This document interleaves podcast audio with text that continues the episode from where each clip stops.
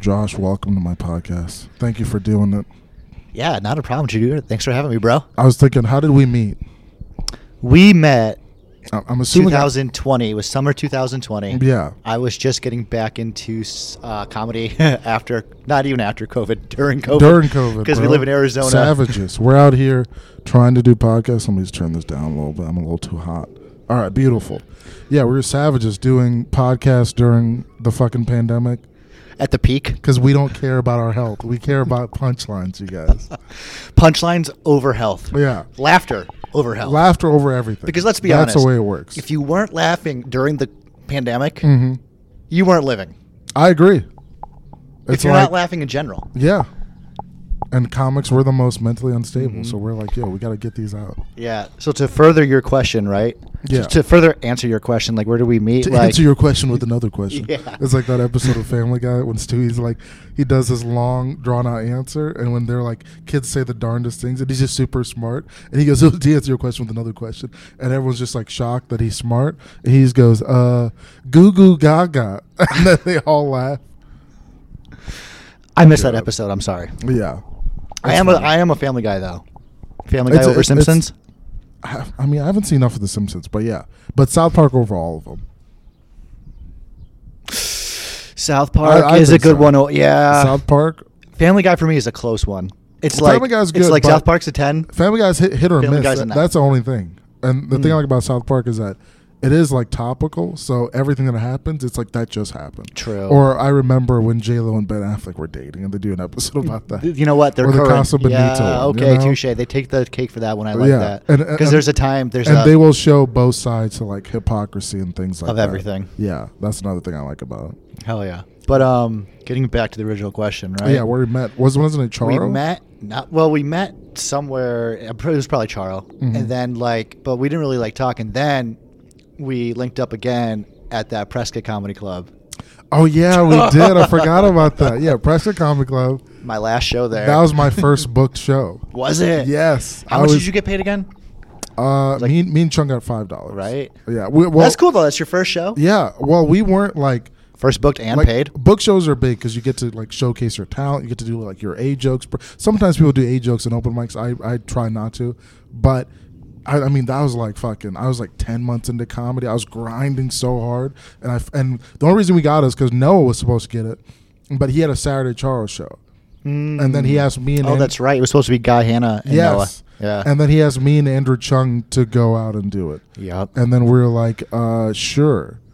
Because no one's booking us. right Chung and I are just doing shitty open mics on Saturday afternoons We'll in definitely go. 115 degree weather I know. during a global pandemic to old people with masks on their faces. So it's like anything is better than this. And it's like, there's an actual comedy club in Prescott. Let's go.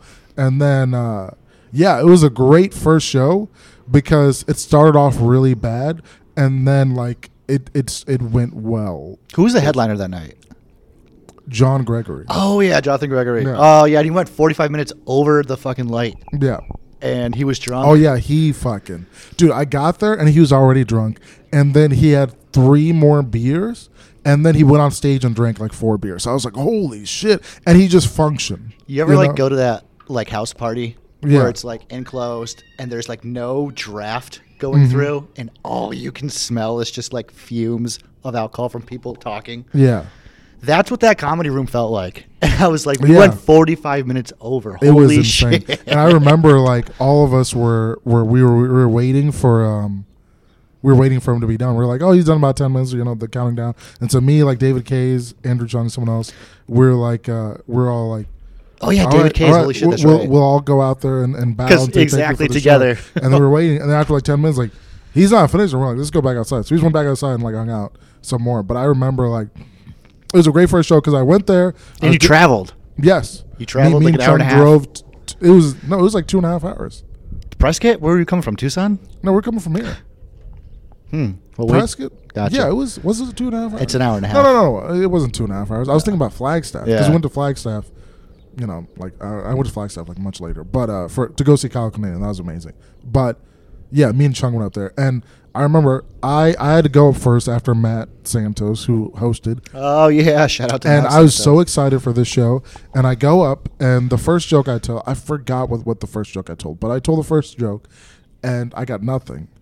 And then there's there's a group of like twenty somethings in the back, and it's bring your own booze, and they have like cooler booze. The group of twenty something back, I tell my joke, ah, and, and wait for the laughter, and there's just nothing. And then I look in the back, and one of the 20 somethings turns to the other one and then they all start laughing and like says i don't know what they said but it's clearly roasting me like uh, wh- who's this black panther or something like that and they all started dying laughing and i was like it's gonna be one of those shows like and it was my first show but i was like ready for it because i did so many shitty open mics and then i kept doing my jokes and then literally like three minutes in they loosened up This is And then, comedy. like and then the rest of the set went well Right. but i had to fight for it i had to fucking pull out all my tools i had to do everything you know So you got your experience points that night, huh? 100% It's like this ain't gonna be easy they're not gonna hand anything to you Not at i was all. i was hoping it would be that but it wasn't that at Especially all. not in Prescott. yeah You know what I mean? And for Mm-hmm. people that don't know, like, so Prescott's still in Arizona, and Arizona has like I would say three parts: north, Mm. mid, and south. Mm-hmm. yeah Prescott doesn't really fall in any of that. You know what No. I mean? It's in the middle of the north, in the mid. Yeah. So it's like and it didn't look anything like arizona like it, it didn't look like flagstaff or no, anything like it that just looks like a place where you can get into a It- lot of trouble. Yeah. It really then- does, and it's like a weird demographic. It's like a lot of really old, rich people, And then people that are in rehab. and then yeah, exactly, So you know, it's balanced, very balanced. very And balanced. rehab. so yeah, and then how'd you get into like producing? Because since Yeah. I've known you, you've been like hustling, grinding, doing the producer thing, and it's like it's really cool to see. Thanks, bro. So, to pretty much, I've always just been one of those guys that, like, when you see a problem, Mm-hmm. not even a problem, but just you see some way that you could help out. You know Yeah. what I mean? Like that usually leads to just so many other things. So, Mm-hmm. like the case with like the Prescott Comedy Club, right? I went up there with Ponciano on a whim. Yo, shout out to Pontiano, Oh, bro. Shout out to Ponce. Pon's a cool guy. my best friend. Yeah. Um, and we went out there on a whim because we were just like, let's get out of Phoenix, Mhm. go up to Prescott, Let me just make sure. Yeah, it's all good. just that Zoom H6. Shout out to Zoom. it's all good. All right, is it? Yeah, there we go. And uh, we went up there, and the producer at the time, Zev, you know, he's just real green at comedy. Zev, he was a cool guy. I remember him. He'd come down to the Char open mics and he'd he'd do all the all the like hard work. Like he'd he'd drive from Prescott, stay hours at Char to go up and then, you know, leave after and then hang out. And that's when we had like two mics.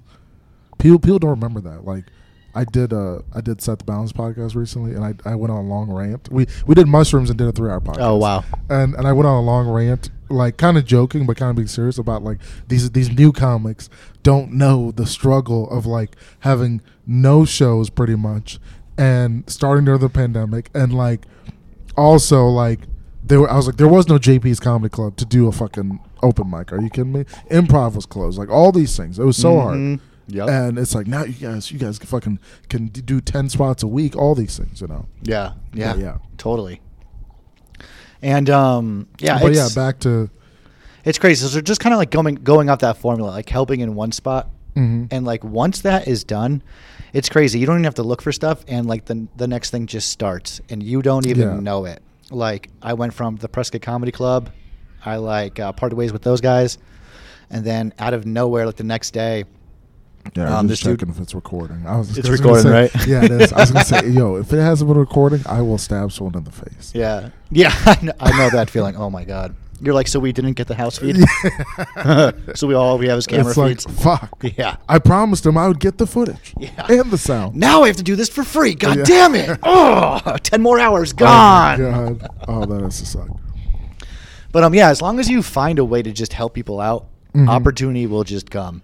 And Yeah, the more absolutely. people you meet, the the more opportunities 'cause- just come as well. Because I would guess they would recommend you to other things and to do other like projects. Yeah, consistency is definitely the key. That's Yeah. that's what I'm like working on every day. It's just Mhm. how do I be more fucking consistent? Like yeah consistency is like a big thing and it's like it's one of those things where um like sometimes you, you're you're being consistent and it feels like why am i showing up nothing's happening but then something does happen and you're like i'm so happy i kept showing up Yeah. Like right now, that happens to me a lot because like I I run my own business, Yeah. Heavy Feathers Productions. that's all it's you my LLC. Yeah. you don't have any staff nothing. Yeah. Nothing. you're the you're you're jackie moon you're the owner you're the head coach you're the starting player Yeah. yeah And right now, I like am ready to take that lead where I want to start hiring people. You know what I mean? Mhm. Where I'm like, yo, I've got six cameras now. You know what I mean? So I need another cameraman. Mm-hmm. Yeah. Mm-hmm. Is there anyone that likes to edit more than me? Probably. Probably. You know what I mean? Yeah. A lot of people. Yeah. And I'd rather like take people that are working like a nine to five that they don't want to work and be like, yo, Mm-hmm. Which is most people, which especially probably comics. most people, Let's be especially real. our, our age bracket. Yeah. Like I would personally, I would way rather cut up comedy clips Mm.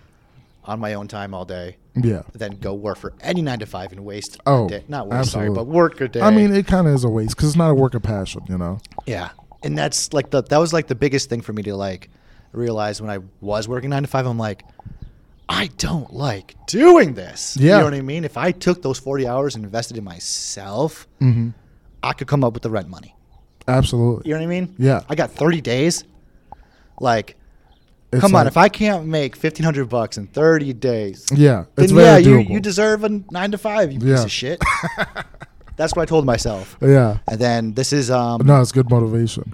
like right now it's March 2022, Mm-hmm. right? And I started this March 2021. Oh, fan. Yeah, So, it's so- one year. Exactly. That's fantastic. To this to this month. Yeah. Yeah. So it feels pretty good. Like you see a lot of stuff. Were you like always into like we'll get into like gang fest and stuff, but like growing up, like were you always into like audio or like music or anything like that? Like when you were in high school? I was one of those kids that was into being creative, right? Mm-hmm. But because I come from like such a small town, Yeah. like being creative really wasn't. Uh, it was like accepted, but it wasn't appreciated, and it wasn't like encouraged. Yeah. What what town do you come from? Southampton, Massachusetts. Southampton. I've heard of Southampton. So so that's where you were born? I was born in Northampton, Okay. but I was pretty much raised in Southampton. and what's the population for that? I think we're like two thousand to five thousand. Oh my god. But yeah, that's very Um, I think small. five thousand. I think five thousand. Yeah. Yeah, that is incredibly small. Right. The neighborhood over there has like more people than my hometown. Yeah. Yeah. You know what I mean? By a long shot. Yeah. So, um, like, I So was always small into town. like So s- music. you know what I mean? I, I bet you like yeah. So small town, a lot of kids probably just stay. You know, you probably know a lot of people from high school that like never left the town. Oh, They're married, they have a kid already, they have the job, they stayed, they went to school around the area. Big time. Yeah. Big time. And it's like one of those things where, like, at first when I moved out here, I was just like, yeah, why the fuck isn't everyone else? You know what I mean? And then you're just Oh, so real, so when did you choose to move out there? So you're in Southampton, you graduate high school. What year did you graduate? 2007. 2007. Oh, okay, so that's a little bit before me. I graduated 2011. So 2007, you graduate. Uh, My dad doesn't know what to do with me or my brother. yeah, and I then- fail out of community It's- college it's like you crazy. And your brother, and then you're like, you know what? I'll try the community college route. You know, your parents want education; they always do. Parents are always like, oh yeah, go go and get an education. I don't care what. And then you you try community college. Was it like in your town or was it next? No, to it was like 25 minutes away, heavy traffic. so you were into that commuting, area. yeah, commuting every day. Hoyle Community College. for everyone that's shout listening. out to Hoya. And taking fucking general credits, and you're like, this blows. Yeah, I'm This like, is why not the fun? I'm like, why the fuck can I pass algebra Oh, college? yeah. You know what Dude, I mean? I'm like, this I- I is the hated third time that. I tried this shit. I hated that, dude. When I went to college, I went to community college and then transferred to ASU. Uh, but like when I was at community college, the year I was the my my, my final year at community college because I, I ended up going three years because one year I was lazy and I took like two classes all year. And uh, I remember my, my last year, my third year, I had to take a like fourth math class Hmm. and th- and that year they ended i was already taking the fourth math class but that year they said oh now only like three are required and it depends on what state because my little brother who went to community college in in minnesota there it's only two math classes are required so i was like this is some bullshit it's the Yeah. same general education And it's crazy. Like, um, I feel like before COVID, tell Mm-hmm. you the truth, um, the mindset and everything was just like, go to college, go to college, go to college. oh absolutely You yeah know what I mean? go to college get get a job at a business Yeah, and I literally just felt like a fish out of water. You know what I mean? Yeah. Like you were telling a fish to go climb up a tree. yeah I just was not you're going like to do this it. doesn't resonate with me at all Yeah, it wasn't Yeah. my style of learning any of that. You know yeah, what I mean? it's not the fun. I, I I'm the same way. I fucking I had a 1.6 GPA in high school. I was the worst student in my class, right there with you, and brother. like give me some, give hell me some. yeah, brother. And like it wasn't because I wasn't intelligent. I just hated it. I never did my homework. I never applied myself, and I was like, this sucks. And the fact that they let me graduate would- is stupid. I met all the requirements. I had a D average. You can't get into college with that. Not a chance. Which is insane. How are, do I have a high school diploma? E Not even a GED, an actual diploma, and I can't get into any four-year university. You have failed as a high school.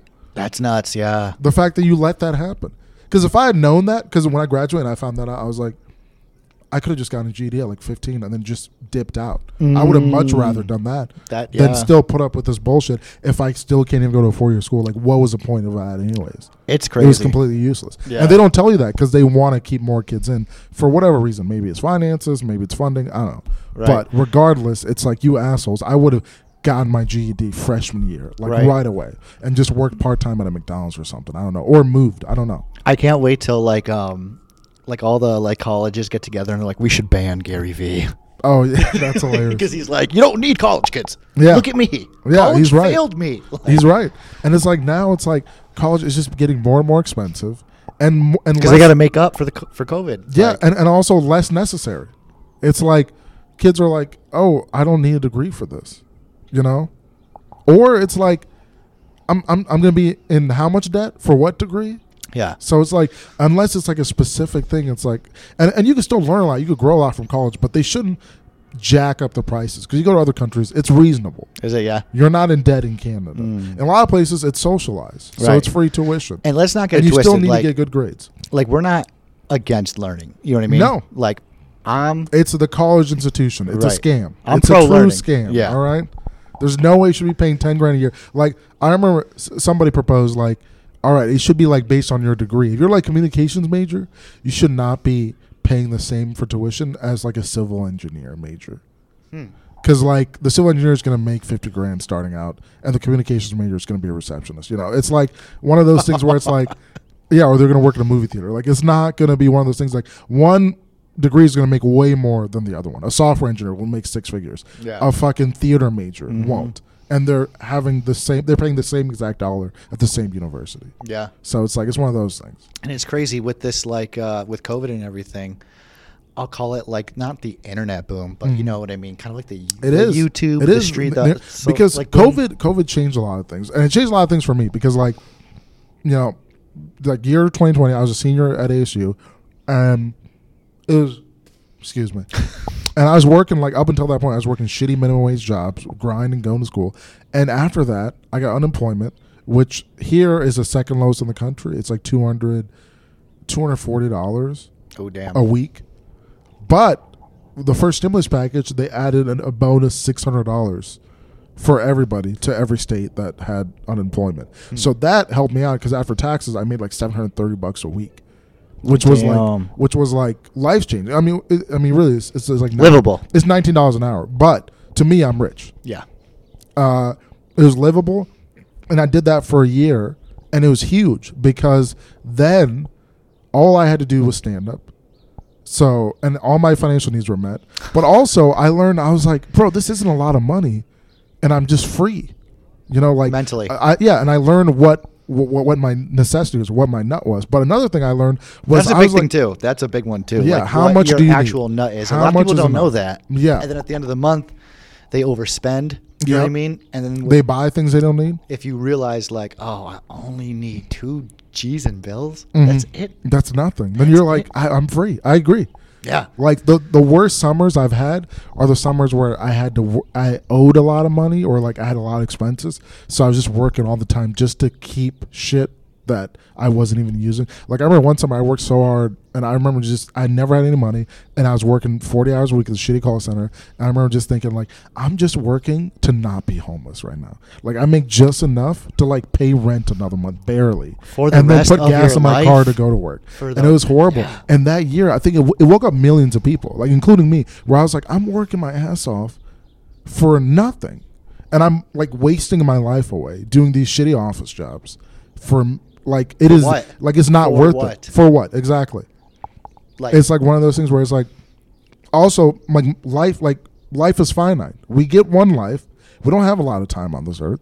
Our, I mean, especially in our youth, anyways, our twenties, our thirties, our forties, and so it's like you're gonna spend it in a horrible cubicle. Like I'd rather be broke and have freedom than like make a ton of money and like not have any time for fun things. sounds cli- cliche, but it's almost like taking the red pill. hmm And a lot of people, like again, that year of the pandemic, me and millions of other people around the globe didn't work for a year and really got to think. That's all I did. All I did was when I wasn't doing open mics, I was going on walks and I was just thinking about my life. Thinking for every day. yourself. It was like long form meditation every day Yeah. of like my life, where I'm at, what I like, what I don't like. Mm-hmm. And a year of not working, you realize working for something you're not passionate about is the worst thing, and too many of us do it. Mm-hmm. hmm Dirt, like when the pandemic started, I was working at GoDaddy, right? Mm. Mm-hmm. 40 hours a week. And that's what brought you down here. Ah, No. Fuck no. Okay, what what what actually brought you down here? Because I'm like, because I'm where you get from Southampton to Phoenix. This is Oh, okay. two yeah. completely different places. Gotcha. You know what I mean? We were, you were doing that. Okay. Yeah. So, yeah. so we're um, at you in community college, not for you. You drop out right. Uh, after yeah. a year. Wow. We went far off that one, huh? Yeah. hey, this happens. This is the nice thing I like about it. We, we Yeah, go on right. tangents. We well, we come back. You know. So, um, after community college, my dad's just like, "What the f- are we gonna do with you?" You know what Yeah. I mean? So, luckily m- enough, my dad cared enough about us, and he enrolled us into tractor trailer school. Mm-hmm. What's that? I have. I'm, uh, I'm guessing so it's I, like a trade school. yeah. So I actually have my Class A driver's license. Oh, okay. I can- Fancy over here. Yeah. On paper, on paper. Yeah. I can drive big rigs. In the Okay. real world, realistically, yeah. don't let me anywhere near a big truck Yeah. with a trailer. What the That's fuck? hilarious. And and dude, and truckers, it's like a good stable job. You make good money. You work a ton, but yeah, Mm-hmm. That's another one where you could start your own trucking business too and make a fuck ton of money. Yep, and people are doing that now. And then Mm-hmm. yeah, you buy other trucks, and then you give them to you let other people use them, and then they make money for you. Yeah, Yeah. And I think my dad's theory was that with that was it's going to cost a lot less than me failing out of college. You know yeah. what I mean? Yeah, I, I agree. He's smart. Yeah. So He's I got smart. I got Papa to give him Boyle credit. knew what he was doing, Right, I got to you give know? him credit there, you know what I mean? Yeah. And um so we I got that license. My brother right out the gate gets a night like gets a job with that license and starts his career. You know what Mm-hmm. I mean? And he does like construction with it. So he's Yeah. driving a bunch of badass shit. Just Mhm. the baddest stuff you see rolling down the highway with like the biggest tractor on it Yeah, like chains that are like you know thick and whatever like you'll see him you Mm-hmm. Yeah. know what i mean and so anyways after that i realized this is not what i want to fucking do Mhm. I, it goes back to like kind of being a fish out of water because now it's like i'm a creative you know what i mean yeah. and now i'm working like a construction job like what like what the fuck you know what i mean the yeah, only this thing isn't that creative at all. This is Yeah. Mm-hmm. all just manual labor and like hard work. and my dad's old school where you can't like wear headphones Oh, so you have to okay. listen to the radio Oh no! and it's like the construction radio, so it's nothing you Yeah, like. It's no, like the, fuck that. it's like s- You, you can't 60s just- and 70s. You can't just listen to an pop. audiobook or a podcast. Yeah, podcasts weren't even around back then. You know what I mean? Hmm. This is like 2008, 2009. But 2010, Joe Rogan podcast rolled around. Change everything Mm-hmm. for It, people. it Wow. did. I was working a shitty factory job at that point, and um, Jesus Christ, there's a there's a yapping dog over there, you guys. Apologies if you hear it in the background. I wish that bigger dog would just we eat that I yapper. know. That, that, that dog's adorable. Uh, But yeah, Joe Rogan's podcast, right? Yeah. It was the first time I ever like this is gonna sound so sad. first time I heard about stand up comedy, dude. I mean, a lot of After people, high school. After Oh, okay. high school. Yeah, And here's I- why. Some people didn't grow up with it. Like like I remember m- my friend Andrew Andrew Ayana. He he said he didn't get into stand up till college when he Yeah. heard heard John Mulaney. it was after I failed out of community college. Like But it was um it was weird because like I was like, oh wait. These guys tell jokes. And this was 2010, like Mhm. fresh off his podcast, you know what I mean? yeah. And um, so then my friend brought me to a Dave Attell. Oh, what was that like? It was my David Tell, first comedy amazing. show. I still ever. want to go see him. I think he's Yeah. coming here in May. I, I And- definitely want to go check him out. and like it was like so bad comedy wise for me that not the show, just like in my life, like me not know, me being oblivious to comedy. Yeah. where I'd even like know really about Comedy And Boston Central. too has such a history there yeah, too. I know. right? I'm kind of Massachusetts. embarrassed talking about it out loud. That's something that's going to be published. but It um, happens. yeah, so I'm over here just getting my mind blown, and I'm like, Mm-hmm. wow, this guy is ruthless. He's like Yeah. making fun of a bunch of women from like New Hampshire, Yeah. like just tearing them apart. Yeah, he you know would what I do mean? that. Drinking on stage, smoking a cigarette on stage. Mm-hmm. when You're definitely not supposed to. Yeah. I saw him at this place called the Hookie Lao that's not there at all anymore, I don't think. And it was just one of those things where you're just like, I had a like awakening moment, like, whoa. Yeah. Like you see it and you're like, wait, there are people who do this? Uh, Yeah. This is a, something you could do? Right here? Exactly. So then you And then like after the factory jobs, I was lucky enough to get pushed into a sales job. Mhm. And while that sounds like sales, what the fuck? Yeah. People don't realize that no matter what you're doing in, in life, you're selling.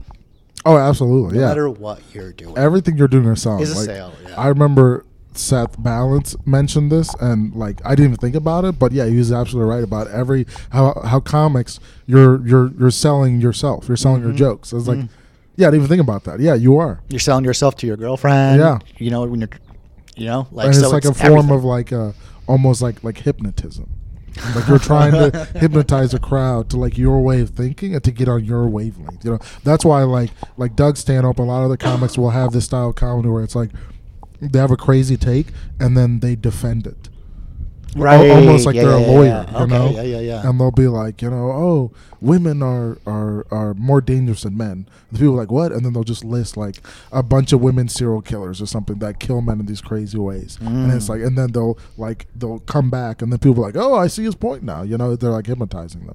they're like, I am crazy. Yeah, No, kidding. Um, no, But I you see saw your point. Joe though. Rogan. I see your point. Yeah, started listening to Joe Rogan, got into a sales job. My brother went to college out here at the MMI Institute, where it's like you learn how to be a mechanic and stuff on like dirt bikes. Mm. And uh, so I was just like, bet I'm gonna go visit him.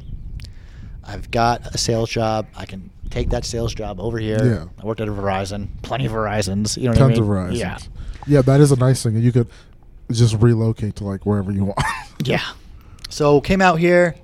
Brother did a good job. He brought me down to uh, Old Town Scottsdale and Mill Ave, and between the weather and the women, I was sold. You know what I mean? I'm just like, and comedy's still not even on my mind yet. Mm-hmm. Old Town has, I mean, the hottest chicks I've ever seen in my life. It's insane. Hands down. you know, you know I, I work Uber Eats, and sometimes I'll I'll go there. I don't so much anymore, but I remember during Super Bowls, during the football season, I would like take deliveries around the area, and like those bars, I'd see like the hottest chicks I've ever seen in my life, Right. and then also the oldest men I've ever seen in my life with them. You know, Yep. obviously with God some cash in bless. their pockets, Yeah. which good for them. I've you know? never seen a tent till I went to Scottsdale. Oh yeah, it's insane, and so many too. That's a crazy. The volume, you know, it's the same thing when I went to ASU. Like, I remember my friends would be like, "Oh man, there's so many hot chicks," and like. The ratio. Yeah. So so so many hot chicks, so many different kinds of hot chicks, but it's still like hard to like just cold approach a, a super hot chick, even if there's a thousand of them. know Yeah. what I mean? You got problem with game? Sorry, you not you have problem, but you got. You think I it's mean, hard? I don't. No, like I mean, well, college was a lot easier, but is it? It's not, not even a problem with games so much. It was just like uh, college. I was just like I, I'm not a partier, so I wasn't drinking or smoking. oh, gotcha. And then I was working like 50 hours a week, and then and then the weekends, and then when everyone was hanging out, and then during the weekdays, I was just going to school. Mm. So like, because I, I know I still have no interest in like partying too. That's another thing. So it's like it's hard to like meet people.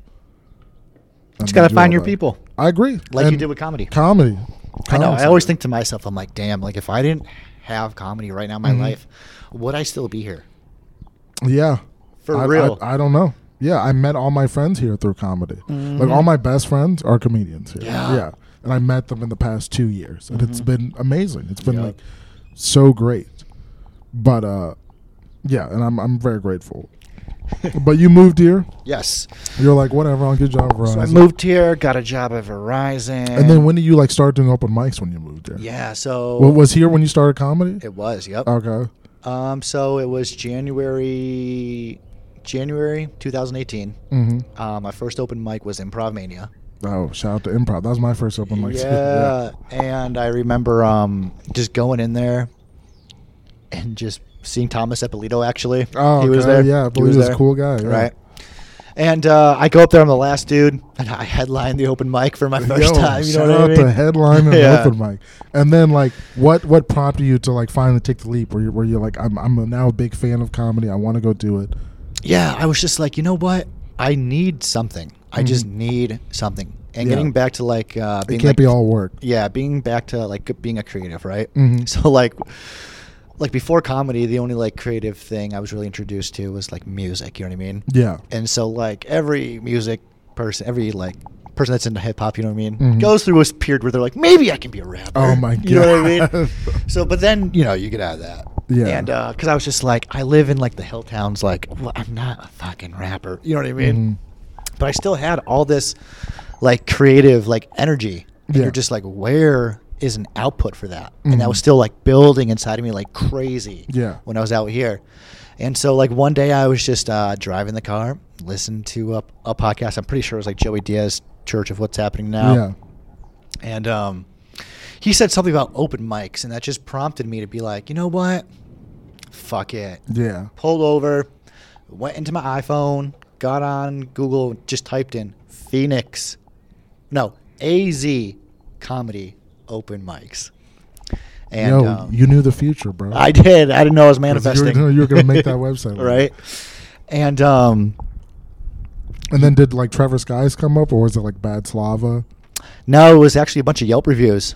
Oh, And it was like a bunch of That'd be expired. hilarious. if It was Yelp reviews on comics, like uh, too many pussy jokes. I didn't like that part. Right, and then I was just like, "All right, cool, bunch of Facebook stuff, Yeah, I'm pages and like, things like that. This is all expired. None of this is relevant.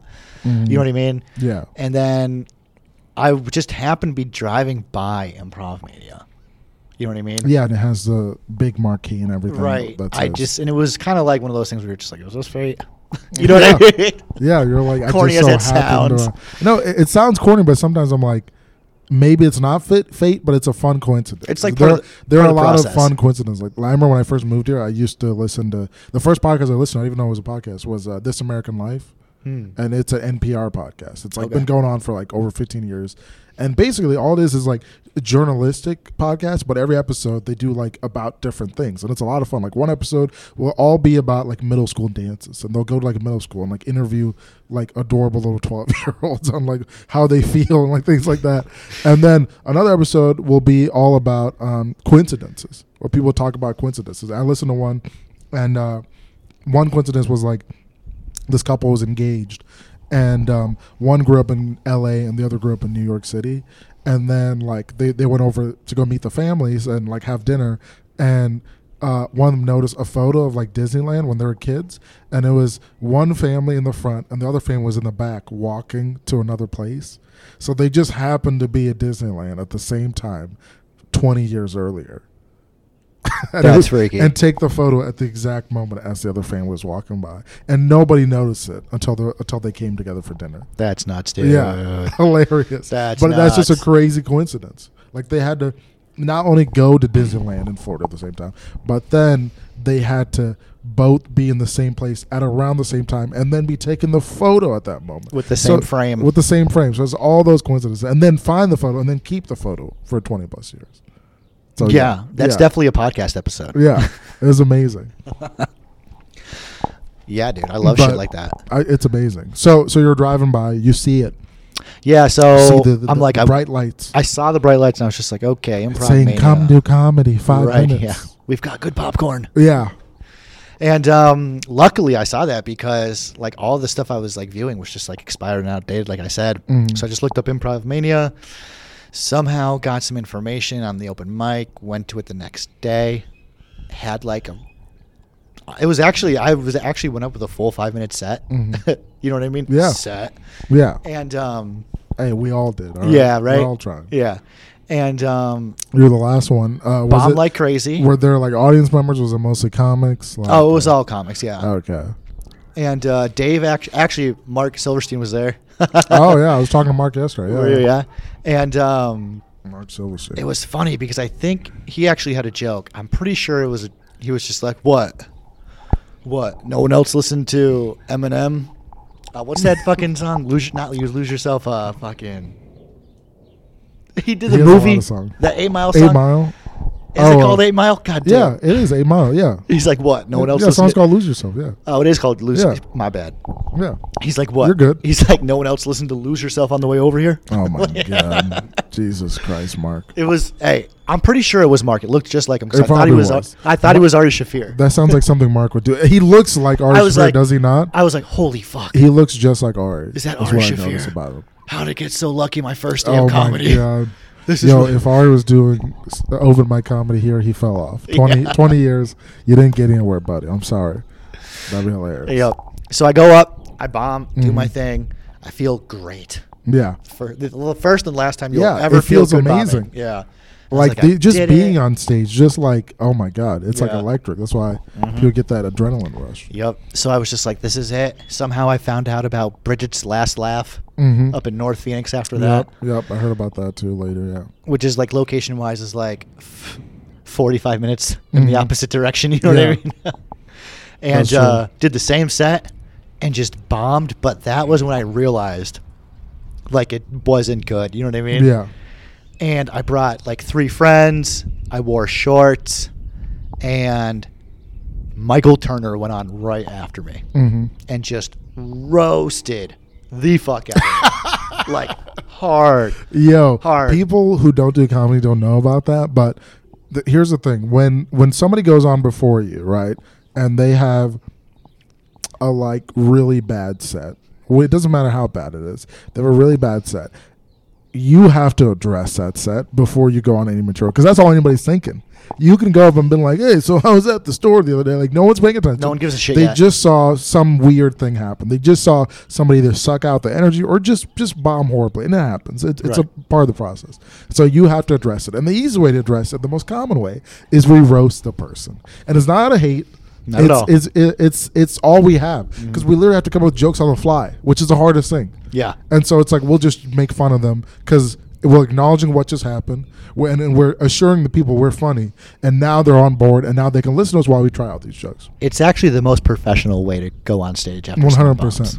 It's the perfect transition. And some comics will be years in the game and still hate it when they get roasted after like after they bomb and somebody follows them and they have to like set the tone Mm-hmm. and it, and it, and it, it kind of annoys me because I'm like you should know better by now Yeah. like you should know like I'm not doing this out of spite I'm just trying to do my jokes I'm I'm working really hard right now not only that, if someone roasts me and like does gives like uh, says a really good roast, Mhm. they just gave you a joke.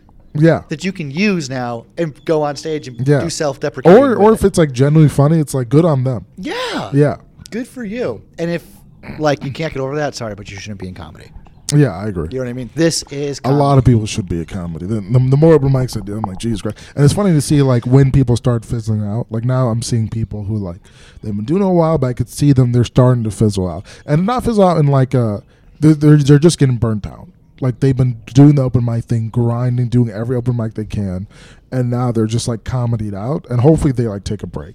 Because I did that a lot my first year, and it really helped me out. Just taking, just relaxing your brain. You know, it's it's, it's like when you're working out all the time. Sometimes your muscles are fatigued, and you're like, let me take a couple days off. you know what, man? It's fucking awesome seeing people go through the process.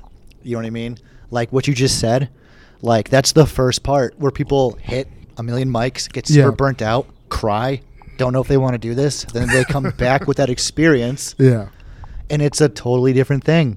And then Absolutely. other people do it a completely different way, and it's it's crazy because um like with my company right doing the videography and stuff. Heavy Feathers Productions. You gotta check it out. There we go. Um, Josh is great with the camera, work, great with audio. appreciate it. I bought I bought video and tape from him. It was amazing. I'm gonna send it out to festivals. So That's thank right. you for that. It was great. It's great work. And um, you realize everyone has different goals and everyone has a different process. Oh yeah, that is that is one thing that sometimes takes a while to realize. Right? Yeah, Is so like you can't get mad at people. not everybody wants the same thing out of comedy. Yeah. Like some people want to be headliners, other people want to be features, other people just want to do five minutes and do local shows, Mhm. and they're fine with that. yeah, You know, and to each their own. to each their own. And it- absolutely. It, took me so long to like grasp that, but once you Mhm. do, you can kind of like once you realize your goals, you can see goals in other people. Yeah. Like, oh, that's what you're going for. Mhm. Work. and, cool. Mm. and, o- and other people be working they want the same thing like like seth bounds is one of my good friends and i've been doing stand-up like a year longer than him so i'm just like a little ahead of him but me and him both want to do this professionally and so like we're both hungry and like we will do the open mics and like we will write new jokes or like try and like better the old jokes or what have you but just improve try and work on our crowd work our riffing whatever the case because Right. like at the end of the day Right. when you see a headliner, you have to be like well rounded enough. You know what I mean? Dude, that's And what it's I like, love that takes about work. That's what I love about Phoenix. Okay, Mhm. we got eight fucking comedy clubs. Yeah, You know how much like just r- raw professional talent we come see yeah. or we get to see. We get to see it. It's- all the time. or perform with. Yeah. You know what I mean? Oh, oh, abs- thank you, thank you, brother. yeah, and it's like it's incredible. Like like seeing Matt Mm-hmm. Rife. Like we went and saw him, and we, we both got to do guest sets for him. It was amazing because like he was a comic that I heard of. I knew he was on Wilding Out. Yep. I didn't bother watching. Like I saw a Lisa Ann clip that he had a Laugh Factory like X amount of time ago, and I was like, oh, whatever. Like this isn't anything crazy. He was he was very confident, which which I like. That's another thing. I enjoy when con- when comics are like confident in their prowess because too many conf- too many comedians are like uh too like yeah I suck. You know? Dude, you know what I love seeing? I love love seeing pros like in the green room, Mhm. like just act, like act as a human being. Yeah. Because you get to see like at that level who they really are. You know what I mean? Yeah. And thank God. Any uh, the- have you seen any comics that were like douchebags? Like any any headliners that we would know that would uh No, Oh, they were that are- all cool. they're all all very cool. I worked with no like, divas. Andrew Santino, Eric Griffin, Yeah. Chris Stefano, and they were Matt Rife, and they were Yeah. all fucking cool. Yeah, and that's all- all those guys seem I cool. literally could not believe it. I was just like, w- something's gonna happen. Mhm. You know what I I mean? know the shoe's gonna drop. Right. And Andrew Santino was like super cool. I could not believe how smooth he was. Mhm. He was just like, so you got the shots right? hmm And I'm like, yes. And he goes, that's awesome. Yeah. I go, you're so cool. oh my god, you're You're not like, a- holy shit, it's whiskey ginger, bro. yeah, and I was It's so the whiskey genius. I was so mad. I shaved my fucking beard. Oh my Bef- God. Like an idiot. Yeah. Like I could have had captions for days. Yeah. Like dr- two whiskey gingers. Yeah, you know I that? know. Like oh my ginger god. twins, yeah. Oh, yeah, and I good at a sh- time. like I sh- I was like I shaved it that day. Oh. Like an idiot. Just was not think that Yeah. weekend. You know what I mean? Yeah. Because I worked with them all weekend, and it was just God. uh and you're like, next time I'm growing this out, goddamn. it." fully yeah like ha- gonna have full Completely. ZZ top like. That's fine. I'm a ginger too. a Scottish ginger. What that means is Yeah. my uh, top of my head, the hair that is there is Yeah. brown, not ginger. yeah. Leg hair, brown, not ginger. It's just yeah. the beard. Isn't that hilarious when you see that? When you I see guess. people- I don't know. I, I, I, Thank I, you, Chadir. I, I just find it funny when like yeah, someone will have like black hair and then like a ginger beard. and it's just Yeah. natural. Or like they'll have like a black beard and then like blonde hair. Right. And it's like that's just the way It's the their weirdest thing genetics ever, work. yeah. They just got the weird hair genes. yeah, it's definitely from my Scottish and like Irish descent, without a doubt. Mm-hmm. Yeah. What are you gonna do? You can't really do anything. I mean, I try to talk about it on stage. Doesn't doesn't really get a vibe. yeah. Sometimes it's not. It, it doesn't always, uh, c- you know, happen that way. But um, yeah. what we were talking about before, like, okay, I heard this in like a podcast too. I, it was actually Joey Diaz where he's Mhm. like, okay, so levels to comedy cocksucker. He's like, there's the the open mic, right? You're just a bu- you're just around a bunch of mental patients, okay? You, Yeah. it's you and. 600 other mental patients, Yeah, okay? it really That's the is. first level. And I'm It like, really is. yeah. And I Yeah. could, it's It is facts. It is insane the people you see in open mics. Yeah. Anywhere Oh my from God.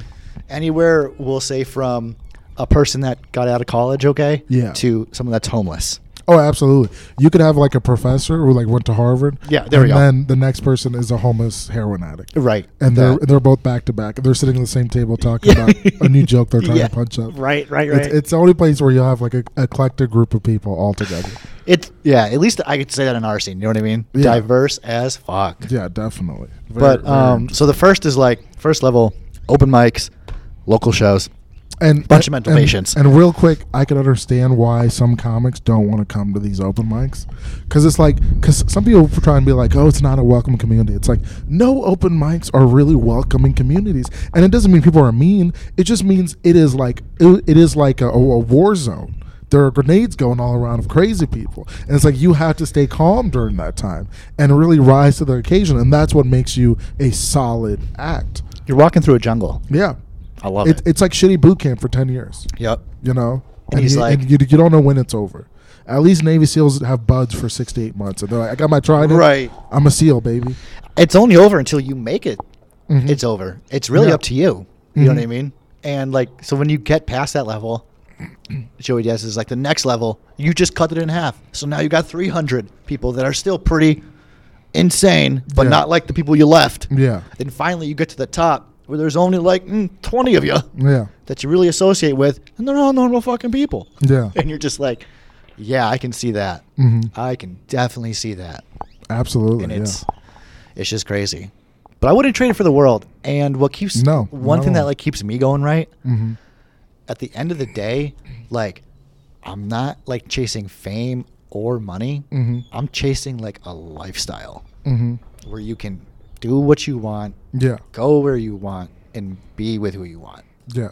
And comedy's doing that for me Yeah. tenfold. Absolutely. And so, uh, yeah, let's talk about Skankfest. Because you Yeah. got Skankfest. I saw that. That was like a huge deal. That was I So hope how'd I'm- you? For, for those of you listening who don't know, Skankfest. It's like a. It's one of the biggest comedy festivals. It's uh, started by Lucia Gomez, who who co-owns Gas Digital Networks, which is a big podcast network in New York. It has some of the biggest podcasters in the country. Also, some of the biggest producers. Shout out to Mike Harrington and Bobby Hutch? Bobby Hutch, Lucia Gomez. Alex Carlotto, and um, and and you and you, you got on it. So how'd you get on that? Because I know you were working with a lot of people, obviously. Bro, you Um, want you want to hear the first part? So Yeah. All right. Jennifer Giraldo sent me the link. Mm-hmm. Clicked on the Uh, link, I hear she's a big fan of me. and I, I applied for it. You know what I mean? Yeah. Sent them an email. They sent me one back, and pretty much I helped them video produce it. It's funny because Skankfest doesn't seem like it's very into doing better. You know what I mean? Hmm, what do you mean by that? Like uh, it, it, it doesn't seem like they would be uh, a big do better comedy uh, a fan base. All Oh. they do is racist and word and like hate speech. Like that's their whole thing. It's like it's like the antichrist of do better. Oh, gotcha. Of, like, do better Oh, comedy. you're asking like why did she give me that link? Yeah, Gotcha. because like her whole thing is like do better comedy. So- and like Skankfest is like they'll say nigger in every podcast. like, so I'm just saying that's interesting. But uh anyways, yeah. Besides the point, Yeah. So she She's gave actually me a link. a link of like I think it was like around like 50 different comedy festivals. mm-hmm. Um, and that was on one of them. oh, That just happened to be one of them. So I Yeah. got the link from her. She got a batch full of uh, like comedy festival websites, which Mhm. I'm very thankful for Yeah, because uh, that got me onto Skankfest. yeah. So you submitted to be like a producer on it, or like no, on fuck the no, staff? no. Uh, staff, yeah. Um, basically, I just reached out to him. Was just like, hey, you kind of like go back to like, how can I help? Mhm. You know what I mean? Yeah. Like, How can I be of service? That's the thing. Because like because that's your leverage. Exactly. They need help with something, and you will provide the help for free. And Exactly. it's like that's great. hmm So I let him know I like I have this equipment available to use. Mhm. I run my own business, so the time is there as well.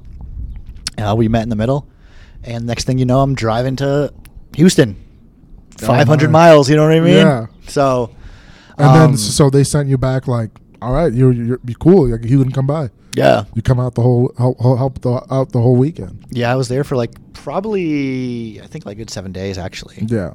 I got there like two days before it started. Mhm. They had Were you mini like fest were- before? Were, you like shell shocked to meet anybody? Oh my god, dude, yeah. And that was like the first time where, yeah. So like I, w- I was like waiting in line for like deep fried Oreos, right? hmm And like An American staple, you guys. We're- Yeah. We're, we're, the only fat people that are like, yo, what should we fry? Cookies. That's Right. what we should deep fry. yeah, or it was It's like already unhealthy enough.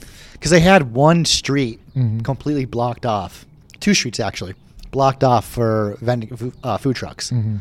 So I was either like in line for that or like tacos or something. Yeah, and food trucks are those things are great because you could because food trucks are like walk away food almost. You know, you could like Throw especially away food. tacos. yeah, E, especially tacos. Like you could go food truck, get some tacos, s- chill by a park, or like fucking walk somewhere else. You know, it's great, especially during a festival. And um, what was I gonna say? So I was like getting food and then like Fried Oreos.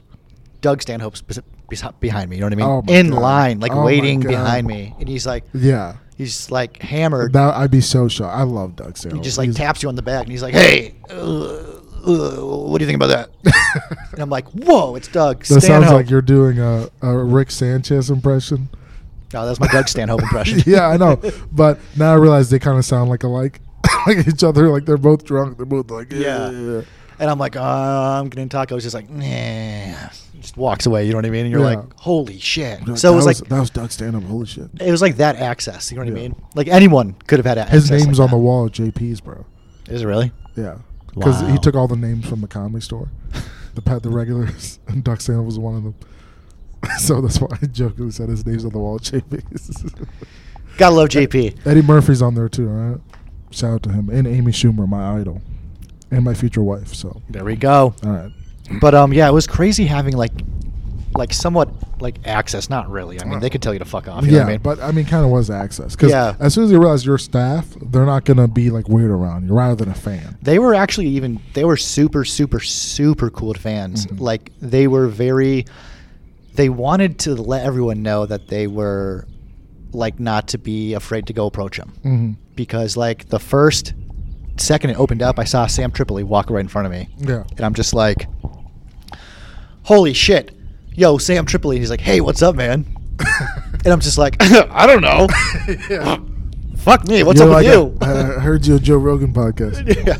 i'm like tinfoil hat bro yep. So- I've listened to that podcast before. right? So it was like that was the first shell shock, and then you you would see like legends, you know what I mean? Mhm. Like Stan Hope or Rich Voss, Yep, Rich Gil- Ross classic. All these Gilbert names. Godfrey. Yep. You know what I mean? So you had that legendary level. Mhm. Then you also had newcomer level with the Mark Norman. Yeah. You know what I mean? That dude was like, I think he was only there for the first two nights, but I Mhm. remember watching him go on stage. Yeah. And then he got off stage and he was just like kicking it in the back of like the room, and I was just like, Mhm.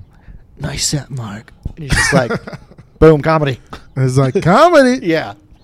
Yeah. And uh, Mark Norman's great. do you follow like um, guys we fucked that podcast? Yeah. So, I mean, I don't, Corinne and don't really Christina. listen to it, but I, I know those two chicks. Yeah. Yeah. So like they were around. Yeah, they're on I there. got some pictures of them. That was so cool because I've been listening to them for a while too, Mhm.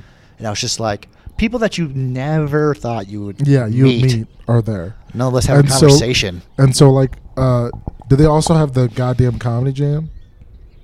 oh God, you're gonna hate me. I don't know. Oh, okay.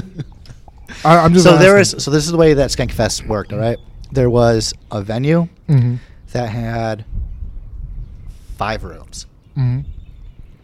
five rooms including an outdoor section Okay. so it was a legit like a festival festival yeah, like there was food vendors there was Mhm. i think they had rides at one point but they took it down or some shit yeah, and they had acts going on the whole time so they had one Okay. room um, which is probably where like a lot of the new coming comics are applying for Mhm. it was called the box and this room just went on 24-7 there was Yeah. always a rotation of people going in okay. So there's always like open micer type guys. So going it's in like doing if sets. if there's nothing going on for like a half an hour, Yeah. like this is where you would go to just kill that time if Okay. you wanted to see comedy. Mhm. If not, there was so they had like beer pong one day, like so much shit going on. yeah, that all that shit going on. Uh huh. Kill Tony two days.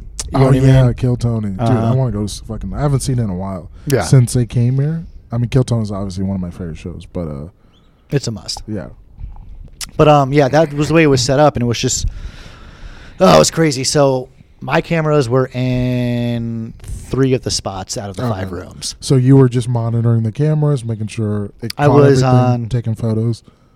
No, I was doing nothing with photos. Thank God, because I was just I was I would be overwhelmed with photos. Mhm. Like, luckily, like for my first time, I was in control of like three stagnant cameras. so you're like, yo, I'm good to go. yeah, it was pretty much. It was like making sure the angle, the angles, you know, positioned at all times. Mhm. Making sure they they were running off uh, zooms as well into Okay. mixers and stuff. So I was in charge of that. Um, but it was cool. Like I got, I was like, I, pref- I, my main camera was at the tent, Mhm. and that was like where the roast of Luis J Gomez was. Oh, okay. So I got to see like some shit. You know what I Yeah. mean? And I was pretty fucking close. Mhm. And uh, yeah, it was Heard- definitely a time heard- of a heard that was a lifetime. big ro- roast, the roast of Lucia Gomez. Oh god, yeah. Heard it was very uh, popular. It was Yeah. pro- yeah, it was very popular. I couldn't tell you how many people, it was a fuck ton of people there. Like Yeah. just, I don't know, it was crazy. No, that's that's fantastic. But the- and like also, um, uh, oh yeah. So also going. For, oh yeah. No, no, no I, I want to talk about uh, Harrington with you. Okay, yeah, yeah. He's uh, my idol. No, uh, no, I don't have anything against Harrington. this is what I'm gonna say about him. Okay, Yeah. he is pure New York City in the terms of Yeah. like when he asks you a question, he's gonna ask it to you very directly and very like not in your face, but Mhm. give me a fucking answer right now. Yeah. But then on the flip, and it might seem it, w- it will probably feel aggressive if you've It's never super- been it's to, if you've super never been to aggressive. New York City though. It will Y- feel aggressive. I okay? met him when I went to New York, and Right. that, that Yeah. was why. It Yeah. was like, but here's the thing: when on the flip side, like there was one time where he was just like come, came up to me like very nice and sweet, and he was like, "Hey, can you carry this box out?" mhm. And I was like, "Yeah, f- okay, of course. Yeah. And he went in front of me and just cleared everyone out of the way. And he was like, "Get out of the way! You good? You good, bro? You go- okay? Cool. Yeah. Stick with me. I got you. Get out of his way!" Yeah. And you're just like, You're like, yo, calm down. No, I think I think with with Harrington, like a big thing was uh how do I say this? Uh, well, okay. Here's the thing. Here, here's how I met him. I, I like. Here's how I crossed paths with fucking Harrington, because I, don't- I don't even think I was ever supposed to cross paths. with him. Was um, we were at New York. We were doing open mics. Me, Seth, Chase, the other group we went. They were doing fucking gay touristy shit. All right, and not gay as in homophobic, but gay as in like dumb. And um, they were doing like touristy things and having a fun couples weekend. And then the three of us were like, we're road dogs. We're hitting the goddamn open mic circuit. You know what I mean? So we went to the New York open mic. So it, was, got a- that it was a Google great Docs, right? experience. Yeah. "How many lists were on that Google Docs, or how many mics were on that Google Docs? Oh, so many. I mean, At least a hundred. yeah, easy. It was crazy. And it was interesting. when We went there because like it was during Super Bowl weekend. So some mics Ah. were there and then other mics weren't. You know what I mean? So Interesting. it was like very tricky to see which which mics were going to work and which Where'd you go? mics- Like Broadway Comedy Club? Uh, we we walked past Broadway Comedy Club, but we we, we we didn't get to go there. We we went to like the Grizzly Bear, Nice. the Village Lantern, Old Man Hustle, um, So you ran some good ones. uh, the Salary Seventy Seven. So yeah, it was still good ones. But the but you know, let's preface this. A few months before, you know, I was a part of a podcast called Coconut Cucks. We got canceled. In one of the episodes, we went and saw John Mulaney, right? And I Mm. talk about I saw John Mulaney, and I want to talk, talk about how great it was, about how his opener bombed. And his opener, it wasn't like a flat out bomb, but it was a bomb for eight thousand people doing you know fifteen minutes. It was a bomb, right? And I just talked about how do you bomb in front of uh, four? I know four thousand people. I was like, that's crazy. Like, it's almost impossible to bomb in front of like really big crowds because everyone's close together. I mean, you still can, but it's it's it's kind of hard. And this guy's been doing it for like you know fifteen years, or whatever. And I just talked shit about it. Anyways, when we got canceled, I sent a message to Harrington like, "Yo, this some bullshit. These, these young bucks in the scene are getting fucking uh, crucified. Where's Jesus when you need him?" But basically, You said that to Harrington. uh, yeah, in, in a matter of fact, I basically said like, "Yo, this is this is this is unjust," you know, what's happening here, and then I was like, "Can you do anything about it, or like talk to Lewis or something?" you know, because this Wow. is serious issue. And then he was like, Ralph Sun, who who co-owns the network, he followed me, and then Harrington was like, uh, I don't deal with like Phoenix drama, but like I'll listen to the podcast. And they listen to the podcast, and then he talks about like Se- I, I talk shit about Sean Smith, and he's like, Yo, watch him out about Sean. All right, he's better than everyone in your scene put together. And then I was like, oh, sucks to be bad at comedy. And he's like, please, he would bury you in a showcase. And I said, Negro, please. And then he's like, next time you're in New York, hit me up and I'll put both of you in the same showcase. And then you have to Ah. apologize to him after he does better than you. And I was like, all right, I'm Bet. go- going to be here around this time. Bet. And then I fucking sent it the last night we were there before we were leaving the next afternoon. He sends me a message. So I got you confirmed tomorrow at 8:50 p.m. Brooklyn Comedy Club. Come ready. Uh, you'll probably do about seven minutes. And then I was like, I'm leaving tomorrow. And he goes, I, I, I thought you were here till, you know, the 16th or whatever. I go, yeah, but the 16th is when I'm leaving. And he goes, "Ugh, like, uh, I had to book for tomorrow. And so then I changed my flight and I booked a hotel room. And that cost 300 bucks. Yep. And, uh, yeah, sure did. Yeah. I was so pissed. And then I go, so I- Comedy. all right. But I go, so I changed my flight. And then I, I changed my flight. And after that, I, uh, so after I changed my flight, I, I basically, um, go there the next day. It was at Brooklyn Comedy Club. It was probably like 12 people. And I go there and I meet Harrington, right? And I didn't recognize him because he didn't have a hat. So I see him and I go, Are you Mike? And he goes, Yeah. And I go, I'm the guy uh, you messaged us on Instagram. And he goes, Perfect. You're gonna you're, you're on in about 90 seconds.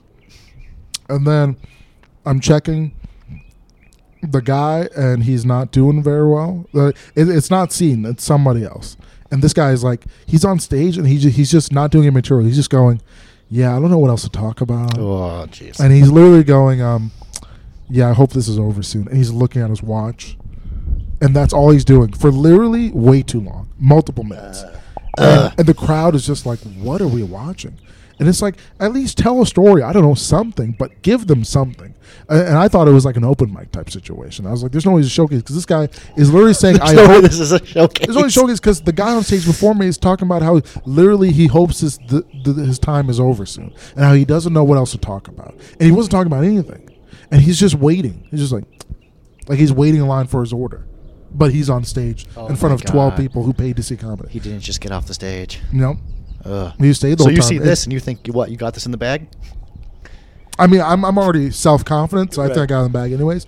But I thought it was very weird because I've never seen someone this bad, like literally just actively trying not to do comedy. I don't know what was going on with him, but um, so I go up, so I see Seaton, and he kind of has like a scowl on his face, and he but he's not really looking at me, so I I- I, I don't know what Mike has told him, you know. What's going on? Exactly, because I feel like it's, it's going to be a setup. Like I'm going to go on stage, so I'm, I'm very scared. I feel like I feel like I'm going to go on stage. I spent all this money. I'm going to go on stage, and then they're going to start heckling me, and then they're going to come up and like tell the story and say this guy sucks, get the fuck off stage, or do something crazy like that because it's a gas station. I don't know. So I go up.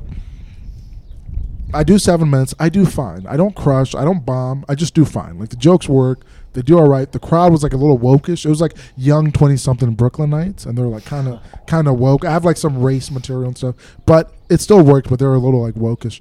And then afterwards, Seaton follows me. Does fine. Wasn't anything crazy. Also, I did well enough where I set the table for him. You know, I had to follow the guy who Ah, ate okay. shit. You know what I mean? Right, right, right. It's the way I had to bring up the energy. I'm not a high energy act, but uh, and then Seaton follows me. Then Seaton leaves. So then I go back to where Harrington is, where he's like in a little- like a little sound booth, like a small little room. It's super tiny. And I go, so uh, did you tell Seaton about like what I said on the podcast? And he goes, not my style, not my style. And I go, so you didn't tell me. He goes, not my style, man. And I'm like, all right. And he goes, what? Why would I do that? What do I have to gain? And I was like, I was like, all right. And- But he was like dead serious. Yeah. And I go, all right.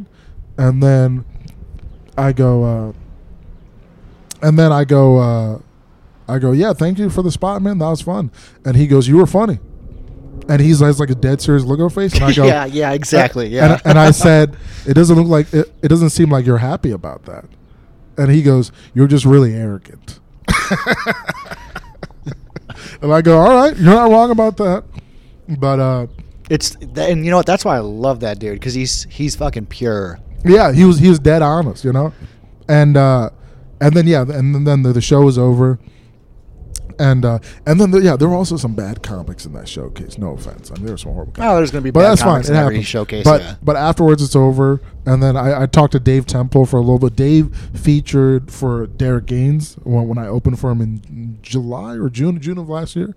And uh, so I was like, "Do you remember me?" He's like, "No, I'm sorry." He was like, "Very nice." But I was like, "No, I'm not expecting you to remember." I'm just saying, like, we have met before, like at House of Comedy last year. He goes, "Oh yeah, okay, okay," and yeah, he was, he was very cool, very nice. So I, I talked to him and Harrington, and Harrington was like more like, yeah, as- obviously you could tell he wasn't a mean guy, but he was like he opened up more when the three of us were talking because he's Yeah. friends with Dave. Right. So he was like, he's talking about like Alex's because him and Alex are dating and like going taking her to a concert or something.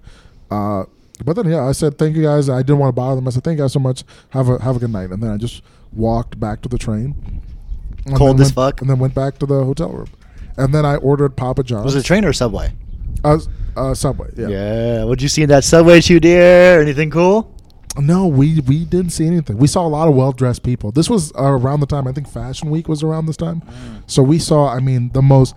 I mean, we saw people dressed to the nines. It was amazing. Yeah. and some of them are just normal people, but I I just I respect people who spend that time to put themselves together, especially like couples. Like they'll just be dressed amazing. I'm like, where are you guys going? That's Dressed to the point where it is noticeable. Mhm. Like yeah, You had to put some down, thought- down from their boots to their pants Yeah. to their jacket to everything to their accessories, bro. Amazing. Mm-hmm. I do love New York for that. That is Yeah. the accessory game, the shoe game, the Mhm. culture of New York is not Everything. Everybody was It's just- hustling. yeah. Everybody had somewhere to be. That was one of the hardest parts of coming out here at 1st because Mhm. I do have I well I did come out here with like a very very very East Coast mentality, hmm and obviously we're not in the East Coast. You know what I mean? Yeah.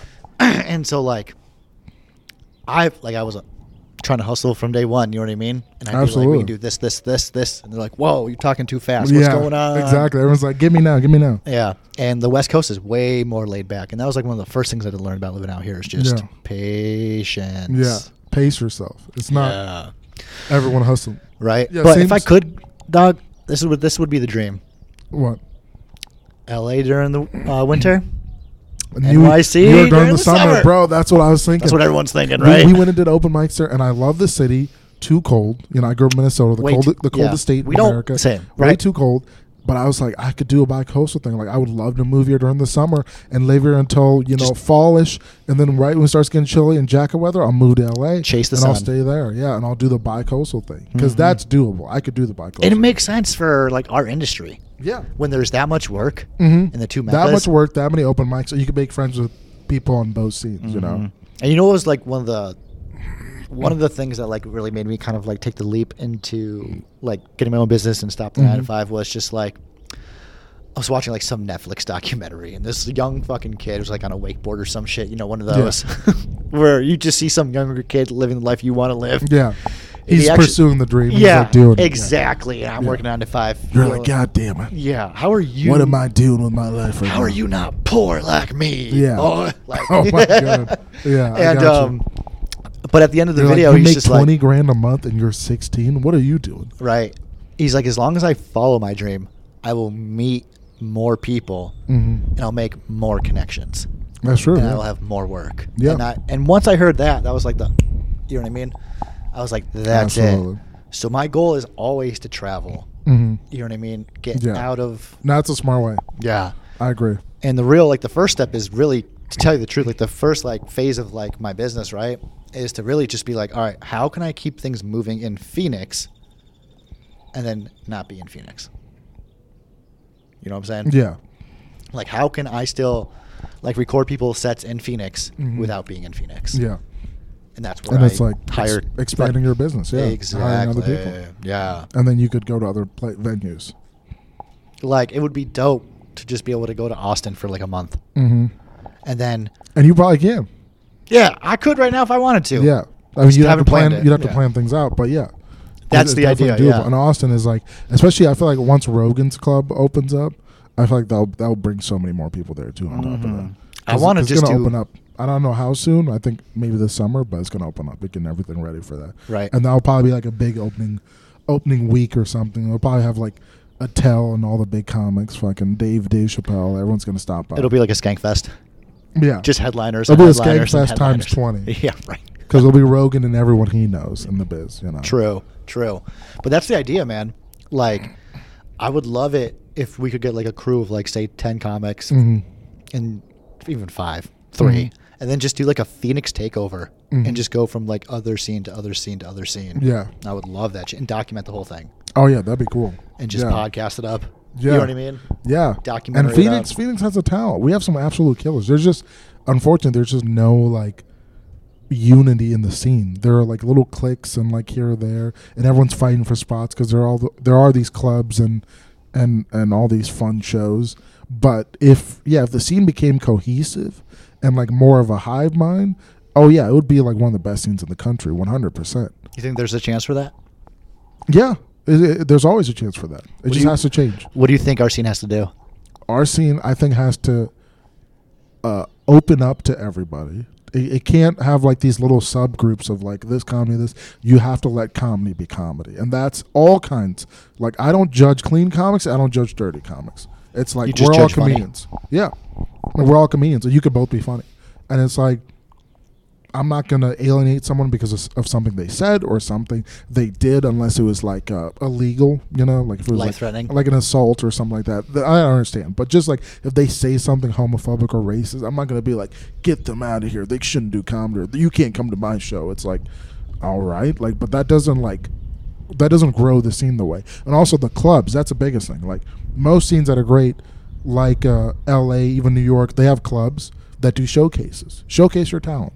Let's have one day every two months where we'll choose. And I heard they used to do this where where they'll have like f- like a certain amount of comics booked and then a certain amount of comics bucket and they come out and then the the, the bookers and the club owners will come and watch it Oh, and they'll wow. watch for hours and then they'll see who's ready they'll go josh you're ready you could host you could do 10 15 this weekend Oh, so the bookers from the clubs would come out? Mhm. Oh wow! And where would they do that? Like a bar or something? like tempe improv Okay. Yeah, and and other other scenes do that. That's the thing. L.A. has showcases. There are many comics that are passed at the Comedy Store, at the Hollywood Improv, Urban Improv, what have you.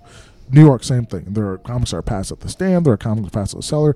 There are other clubs that get past that because it, it, it's like a it's but there's showcases for that, and it's like something to strive for, and then to be seen. And here, there's not that. It's like a select few that are chosen for whatever reason, and then they help their friends or they help people they know, and then that's it. But like the rest of the other comics that are grinding in the open mic scene or just trying to get better, trying to get seen, like there's there's not much for them. They could put on their own shows, and that's cool, but their own shows won't get them into the clubs. You know what I mean? So I feel like that would have to change. It's like the bookers would have to really try and grow the scene from within. Like uh, uh like Denver Comedy Works, like they're notorious for having uh, growing the scene, growing headliners. Ah, really? By having uh, local comics host, feature, and open for the headliners during the weekends and all the time, and they'll have different um, openers for every show, which is perfect. Gotcha. Different openers. That's the key. Yeah, different, openers every show. So you'll open the nine the nine o'clock show, I'll open the seven o'clock show, and the next day a bra will open the seven o'clock show, and then someone else will open the nine o'clock show, Mm. and that's the way they'll do it. And It's Interesting. like you grow a scene that way. I wonder if that works better. It does because everyone gets a shot. It's not just a select few, and also, um, you there's more camaraderie because it's like there's not this family mentality. Because here there Mm. kind of is it's this family mentality of like there's not enough spots for everybody, and like there is. There's way too many spots. Yeah, there's there's plenty of spots, but it's it's not being distributed. That's the thing, and it's like, excuse me, and and that's why I think more comics move. I feel like that's why a lot of comics have to move. It's because the ceiling's only so high here. But Interesting. we have plenty of clubs, and you could make it a great scene. Like you could make it like a Chicago, you know, or even like an Austin. But you have to put work into it. Well, what do you think we got to do to like make that to that great scene though? Like, I know you kind of just explained all that shit, Yeah. but like, Yeah, we- you can edit that part out, right? Me asking that again, right? You can edit that hey, out. hey. Sometimes we ask separate questions, but yeah, we'd have to do that. We'd have to get the clubs and and to to really push the talent and the bookers of the big clubs because that's the creme de la creme. That's the top. That's where all the big headliners come It in. all You get falls to down, work with yeah. all these other people, and like that's where you can meet them. That's where you get to learn what the pros do and get get to get, to get more etiquette. And, Exactly. and it really helps the scene, you know, and it'll push the scene. Mm-hmm. But oh yeah, man, there's there's there's there's none of that. There's been this push recently I've seen a lot to like get more females into like and I I, I think that's great, but at the end of the day like the females it's like do you want to get a spot cuz you're a female or do you want to get a spot cuz you're good? You know what I mean? because it's like like the same thing happened in like the comedy store like a couple years ago there was a an, an irish comic that was coming and in la and she's like the comedy store is not enough females in lineups or you guys are letting these people and these people in and it's like the females that work in lines they're like no I, i've been working my ass off to get this spot like i had to beat a lot of people i didn't just get it because i was a female so like to book someone just because they're a female just to have a diverse in the lineup what if that's not the lineup they want what if, what if you can't find a female that has the style you want for that lineup right? you know, are you automatically a bad person because of that? It's like no. It's like, or what if I do an all black male lineup and no black females? Am I a bad booker now because I did that? What if, what if I, I- what, what if that's the vision I have for my show? It's just black men specifically because they have a certain style that I want to see. That's an interesting point. Yeah. Yeah. So this whole push to like get more females, I'm like, sure, go ahead and do it. But also like, Well, I- at the end of the day, I think it kind of goes back to like your theory on like let's not have a famine. You know what I mean? Everybody. I agree. Yeah, because also say let's get more females. You're putting them above everyone else. So you're not treating them as equals. You actually treat, you're actually specializing them. You're giving them putting them over the pedestal and saying, oh, because you're a female and you're sort of good, we're gonna put you above a hundred males. And it's like, well, well, that's not fair. And that also is not gonna make other comics feel like an equal. And like all here, people be like, oh, females need, need to feel included. They don't feel like a part of the community. But there are a lot also young comics that don't feel a part of the community at all. Young male comics as well that feel ostracized and they're grinding and they're not doing anything wrong. You know, so it's like you can't put a premium on a certain group of people in comedy. That's another thing that needs to change. It's like, sure, book more films you want. I don't have any problem with that. But you shouldn't be like putting a bat signal out and being like, we need to book more females. because the people who want to will, and the people who don't won't, and that's theirs. And doesn't mean it comes from a hateful place, and and hating women. You know that automatically is where a lot of people's minds go. Right, right, right, right. Is they go, oh, this guy doesn't want to book females, and that means he just hates women. It's like, is that how you deduce it? If you meet a white kid in BYU that only has white friends, does he hate black people now? It's like maybe there are none around his community, and if he met one he liked, he would become friends with them. Mm. You know what I mean? Um, so yeah, all that has to change. But I mean, I, again, I don't see it. I, I hope it changes. I want it, but the way the Phoenix scene has been, I just do not see it, and and that's part of the reason why I want to move for a lot of things because I feel like I've outgrown it. Yeah, huh, You really, know. huh? Where would you move to? Well, New York was amazing. yeah, right. I want to go to Austin next month and see. I'm, I'm saving up right now. I'm trying to plan it out. But I want to go to Austin and see if Austin's going to get a good fit, either Austin or LA. I want to ch- check out both places. But I, I feel like I would vibe with LA because it's still close to here, but the weather is amazing. And it has, you know, obviously tons of clubs, tons of mics. Because I, want to get the reps in too. I want to get up three or four times a night. And I could do that in LA. I can Yeah. do that in New York. In LA, I could also have a car. I like the, the the autonomy of having a car That's and nice, the yeah. freedom of like being able to drive 40 minutes to this open mic and that open mic and like just having the freedom to drive where I need to go.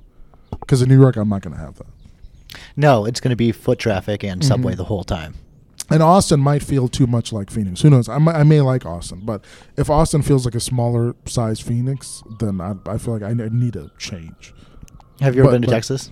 No, I haven't. Okay, yeah. Yeah. It's once you get But- past mid Texas, Uh-huh. it stops feeling like Oh, okay. Arizona. Yeah. And, and it seems like Austin, there's a, again a ton of opportunity there. There, L.A., New York, there's a ton of opportunity for like young talent to be seen. Because because at the end of the day, I just like I'm grinding, I'm trying to get better, but I just want to get seen. So then, th- then they could deduce like, are you ready? I think I am, but it's like if you you can't get a seat at the table, then how are you gonna eat? You know, it's one of those things. But yeah, I I, I hope the best for Phoenix, but right now But if it burns, oh well, right? no, I don't have anything against the scene. The scene I started here, it got me good, but it's so catty, it's so clicky, it's so drama filled. It's kind of like high school. That it's like, yeah, I just feel like that that high school phase is. I'm I'm done with it already. You know what I mean? It's like some people graduate high school, and be like, dude, remember fucking. Remember the state championship finals when we were like playing uh, Ru- Redwood Valley and like you made that touchdown? Like I feel like that's half the scene right now, and, the, Oh, and the jeez. other half graduated and they moved on. Um, but no, I, I really do hope was the best. Well, but what, what are your plans for the future? My plans for the future: just keep on grinding with this comedy thing. Mm-hmm. Um, get the company more stable. You know what I mean? Absolutely grow the company. Yeah. Exactly. Do cooler projects. Skankfest again this year, baby. I'm hoping. All right, Vegas. why not? Why not? Let's go to Exactly. Vegas, bro. A lot of gambling, Too much gambling. a lot of fun. Have, you've been to Vegas, right? Mm-hmm. I've I've never. I went there once.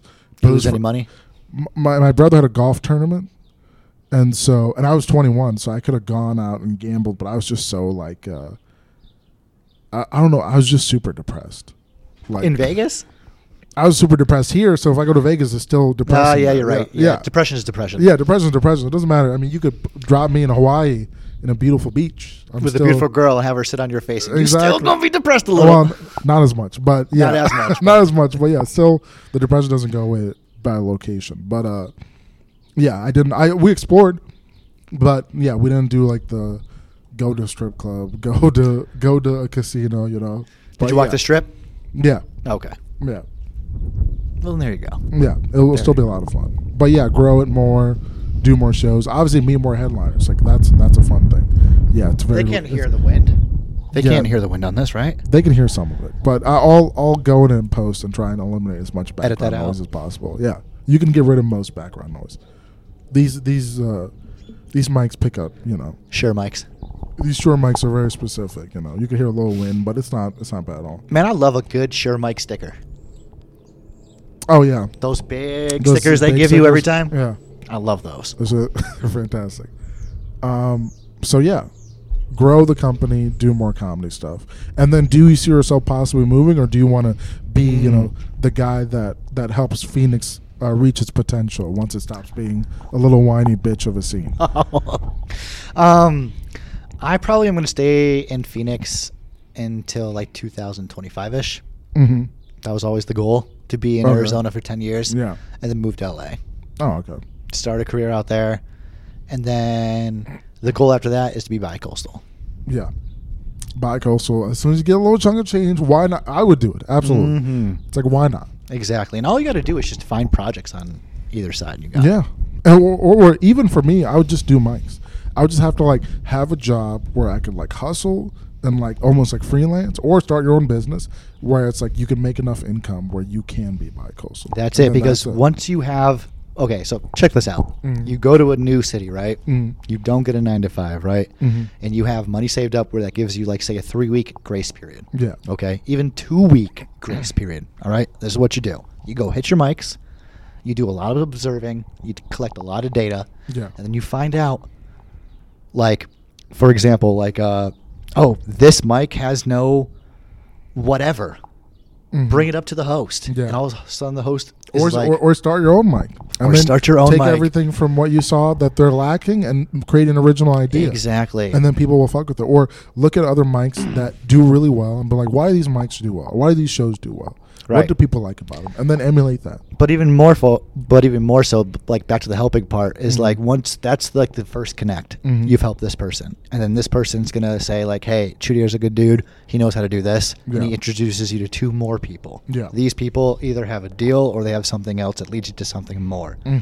you grind like that two weeks go by you have your end Yeah, absolutely. you don't need another nine to five and you keep on grinding and all of Mhm. a sudden now you get a gig that gets you money for the next two months Mm. so now you have 60 days to come up with either another two months rent or Mhm. just one but Yeah. either way it's on your terms and that's Yeah. where the real freedom is because now you're going to be able to brainstorm drink those six espresso shots at once you know what Yeah. i mean and then just Six espresso. That's crazy. and then Love just it. like think of how am i going to get out of this Yeah. what am i going to do you know what i mean Absolutely. and that's where the real creativity comes from. Mhm. And Yeah, because you're problem solving. exactly, You're problem solving. that you know and- that's what I've meant to say the whole time. When Yeah. you can problem solve Mhm. for other people, Yeah.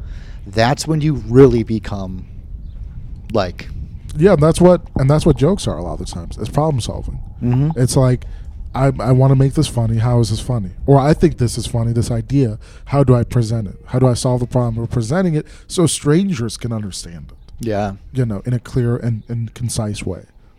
And it's like, yeah, and you. It's a skill that is will be required for the rest of your life. hmm You know, exactly. No one's ever like, you know what? I don't need to problem solve today. It's like, Yeah. no, every day you need to do it.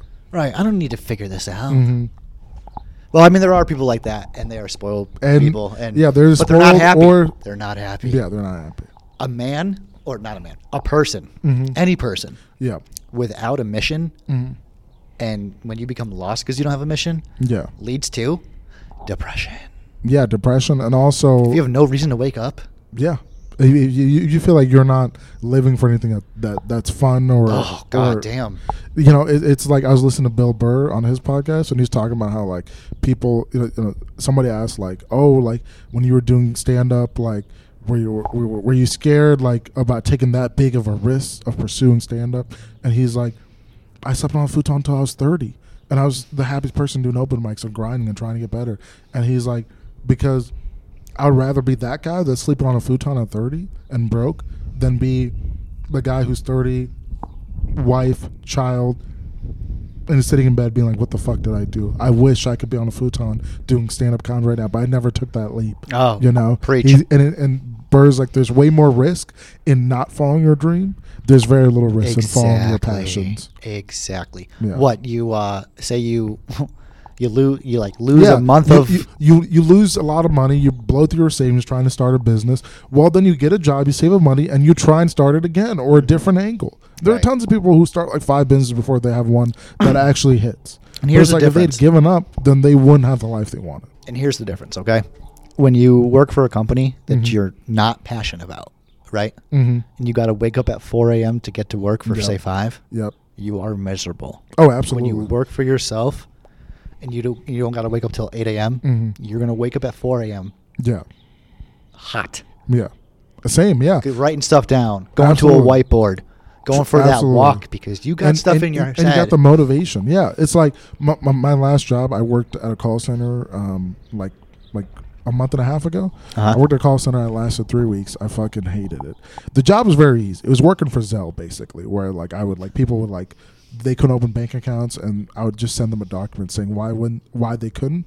And I was I was in training Miserable. and it was twenty bucks an hour, which is fine. Like it's like forty grand a year.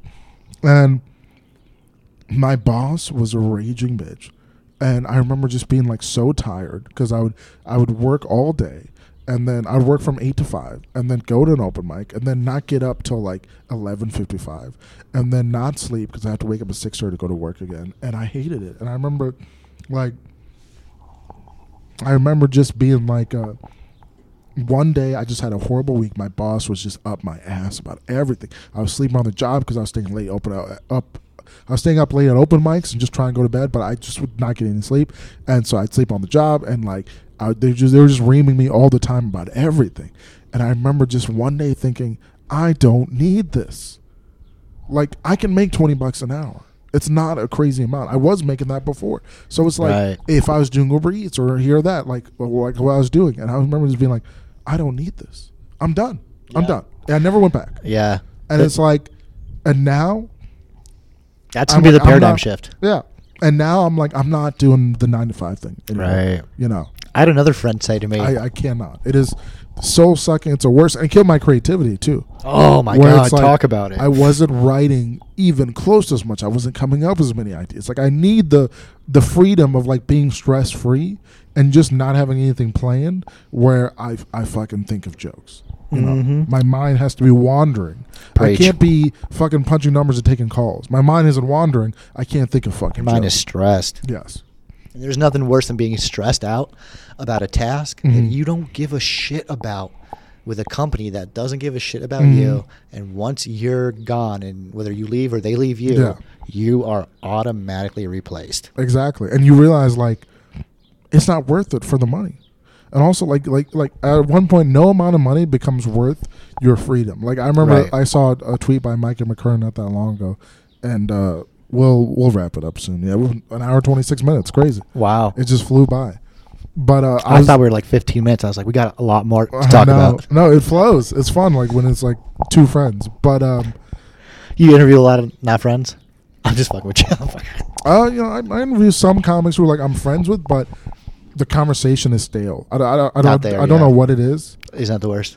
Yeah, and, and some of them I'll be like, this is gonna be a great, this is gonna be a great episode, and then I have on, and we're just struggling to find things to talk Yeah. about. I'm like, oh my god, like, what is this? Like, as soon as I press record, all of a sudden you're you're a clam, you know? And it's Exactly. like with this, it, What up, it buddy? Just, it just flowed. Hey, is that your son? No, I'm kidding. He's- Ginger. another fellow ginger, yeah. Uh, but what was I gonna say? Before we got rudely interrupted by a bunch of ten year olds. No, I'm kidding. Um, bah, bah, bah, bah, bah, bah, bah. You said we were going to wrap it up on this. People Ladies also- and gentlemen, an hour and 26 minutes will do that to you. Yeah, it, it really will. We were talking about, um, oh yeah, so yeah, uh, Mike and McCurney tweeted about how like he's like, yeah, I'm looking for another job, or it was what I call it, um, giving away my free time for a, amount of, a certain amount of money, and I was like, yeah, like like now I'm realizing no amount of money is worth my free time For real. because your free time it's like it's limited, It's So like- limited. it's it's finite, and you don't know how much of it you'll get. Yeah. And it's like, and I'm still young. I'm 28, so I'm like, I can't be spending it doing shit I don't want to do. Exactly. Not, not at all. Yeah. you know. And it motivates me now. Like I wake up early. I fucking get to work. I'm, I'm trying to figure things out. I'm like starting to sell shit on eBay, making some money, and I'm like, I like the hustle. And it's like, and I'm passionate, and I'm free. And Nothing that's is what I enjoy. nothing is more addicting than making your own dollar and paying your own bills. Absolutely. There is nothing more Uh, There's nothing wrong. rewarding. Yeah, it's all completely self-sufficient, and then you you get a certain uh, you get better problem solving, solving, but you also get a certain level of self-belief. I mean, your where dick you're gets like- bigger. Yeah. your dick gets bigger, you get taller. I'm Oh, your- talking your mentally. hair- Your mentally, hair, you're your hair confident. grows back, bro. You're yeah, of course. confidently. Of course. You just, you know what I mean? You Yeah. go, you walk around with that big dick energy. absolutely. I never understood it before. Like, Mhm. why do these business owners think they're so fucking cool? You know Mhm. what I mean? And then you're like, well, to achieve that level, you've got to overcome a lot of stuff. You got to put Yeah. out a lot of dumpster fires. Yeah, and and it takes a lot of discipline, and you have to like see the vision, like see it through, and keep going.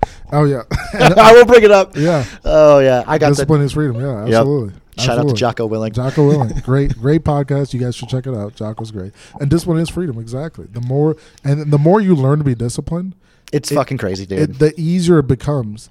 And then on top of that, the the more accomplishments you you have, like like little wins. the more you learn about yourself, Yep. and then, then the more you learn about people, Mhm. other people, because you'll be like, oh, they're stuck at this part. Absolutely. They don't get it yet. And, and and you also do get happier because you're like, I got shit done. Like those accomplishments are little wins. Just Yeah. waking up at seven. Oh, a.m., yeah. Making breakfast, getting to work, grinding, then leaving. It's like and doing it all on your own terms. It's Mm-hmm. like all that are like little wins, and you do that every day. It builds up. You're like, yo, I'm winning. uh-huh. And if you're the person that's stuck in the nine to five, right? Mm-hmm. Or not even stuck. If you have that nine to five and you have that nine to five for a purpose, Mhm. because it's going to get you to a spot that's going to get you out of that nine to five and into a better life, Yeah. then do it. Then do it. Absolutely. If you I want mean, that's exactly what I did. Yeah, if you want to make that sacrifice, go ahead and do it. But just know if you don't want to do it, you don't have to. There are other options because people act like they don't have options. Like no, you have other options, Mhm. and it's like and don't get too attached to your things. Like like we were talking about earlier, the best thing that I discovered in the past you know ten years, I discovered this a long time ago, was like keep your nut low, and then you could pretty much do whatever you want. You know, It's like, so true. like and because of my expenses i've always kept them super low like Mhm. under $700 a month for everything Wow, damn. and because of that i don't have to make a lot so i'm like i can do fine Mm-hmm. and keeping it that way has been paramount you know? Yep. Another trick too is, um, like a, for a while I was like, all right, I just need to make enough to pay the bills. You know what I mean? And then say your bills is like two G's a month. Mm-hmm. Yeah. So now you kind of capped yourself at only making two G's a month because that's Mhm. all you have to do. You know what I Yeah. mean? So I'm from the school of like, don't pay your bills first. Do what you want to do with your money 1st Mhm. because once you realize if you don't have enough money for the bills, You'll make it that's up. where the creativity really Yeah, comes from. it And you're is. like, whoa. yeah And but- and it's crazy, but more than likely you'll come out with like more money than you need for your bills when Absolutely. that creativity comes. It's nuts. There, there there have been times where i'm like i need to make $800 in the next week and then i do it yeah. And it's gotta like you cheat. find a way, Right. Like, I sold this guitar. I did this. I did Mhm. that. I worked Uber Eats here, and then by the end of the week, it's like you made eight hundred fifty dollars. Like holy shit, I made that in seven days. Yeah. but it's like you will find a way. Mhm. And like another easy way too, not an easy way, but like another way too is like go to someone that already has a lot of shit, Mhm. like a like a realtor person, Mhm. and then ask them something and be like, "Cool, how do I get a cut?" Yeah, And then they'll tell you. Yeah. They will tell you. yeah, because they're not losing anything, Right. Exactly. and also like they're gonna hustle no matter what. So they're like, you you can come in this lane, but I'm still gonna make mine. you know? Mm-hmm. Right. And it was like once I heard someone tell me that phrase too, it was like one of the best phrases I could have ever heard in my life. Mhm. How what do or what do I got to do Mhm. to get a cut? Yeah. And that's not being needy No. because that's saying that you're going to put in the work Mm. Yeah. and then you're going to get some piece of data. hmm Whether the data is do this for X amount or get the fuck out of here. Yeah. Instead of being that whiny little bitch of, well, that person has that and that and that. It's Yeah. like, no. And you're saying that I need I need help too. Right. You know what I mean? Exactly. It's like- I'm not better than you. Yes. I'm with you. Yeah. I'm right And beside I, you I'm on the grinding. same wavelength. I Mhm. want to hustle just like you. Exactly. And when Absolutely. someone and when someone comes to me Mhm. with that energy, I'm like, bet I got work. Yeah. Let's do it. I had two. I have, I'm working with this one dude right now, Adam Blackman. He's a comedian as well. Is he a black man? Nope, he's a white man. Mm-hmm. Of course. With a Blackman With a last name. Blackman last name. yeah. Shout out to Adam. He's the only white guy that can say the N word. I'm black, man. yeah. Oh, all right. Right. I didn't even know. I don't know if he's used that card yet. I'm gonna say Yeah. no. but That'll- um, that'll this be, dude, that would be a funny joke though. that I mean, I'll let him know. Yeah. But um, like he doesn't know anything about cameras, Mhm. audio, and editing, any of that stuff. But his attitude is there, and he's reliable as fuck. Yeah. So I'm not paying him for his skill at all. I'm paying him for his personality Yeah. because Good to work around and dependable. Yeah. It's like that's necessary. it's priceless. Yeah. it's I couldn't It's like- believe it. It's, I- it's like some comedians are talented, but like like I'm talking about big headliners, but they're like divas. They're rude to the staff. They'll put on shades and like they'll be like nobody look at me, and like they won't let um, a feature stay in the same green room as them. They have to stay outside where the crowd is, like things like that. and then I you go just- like this, bro. Then you go like this. what part of the process are you at? Yeah. you know what I mean? And Like, it's what are like- you projecting? What are you going through yeah. right now to exactly. to act that way? And like people will, will remember that. And it's like also that does not look good on you. not in any shape, not in any shape. People aren't going to want to work with you. which is one thing also like about this comedy journey Mhm. is like it's just so much learning about yourself, like we were saying before. Yeah. And at the end of the day, it is networking. Mhm. You know what I mean? And a lot of the times, like obviously the funny has to come with it. You know what I mean? Yes. But more than likely, you will get a gig because of the credentials of like who you know. Like Mhm. outside of NYC, like if you go to NYC, right? Mhm. No one knows you. They're definitely going to be asking for references. Yeah. You know what I mean?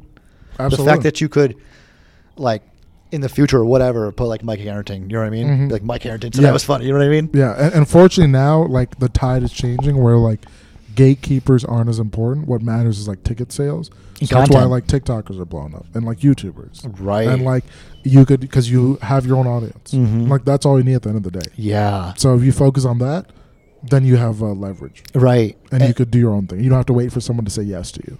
I'm really interested to see where like this whole like what you're just talking about goes Mhm. and say a lot of other people are like, you know what, fuck this. I'm not gonna wash dishes. I'm not gonna Mm-hmm. um, do a job I don't want that a machine can do. Yeah. You know what I mean? And my whole thing is like people are like, Oh, machines are taking our jobs. Nah, machines will take the jobs that you don't want to do, bro. Exactly. So be That's what smarter happens. and get a better job. You know There what I you mean? go. Or And- start your own business. Yo, that's how we'll end it. Start your own business, guys. Don't do the nine to five grind if it's not something you enjoy. All right, keep hustling and learn to be self reliant and problem solve. There we go. You do that, that's a key, you guys. problem solve is the ta- takeaway of this podcast Problem for sure. solve, How alright. can I get a cut? Thank you for listening, you guys. Thank you for doing this podcast, Josh. Thank you. This was fantastic. I had a great time. I got you, bro. Uh, you were a great guest. It'll be a great episode. And uh, have a good day, guys. Thanks for listening. Adios.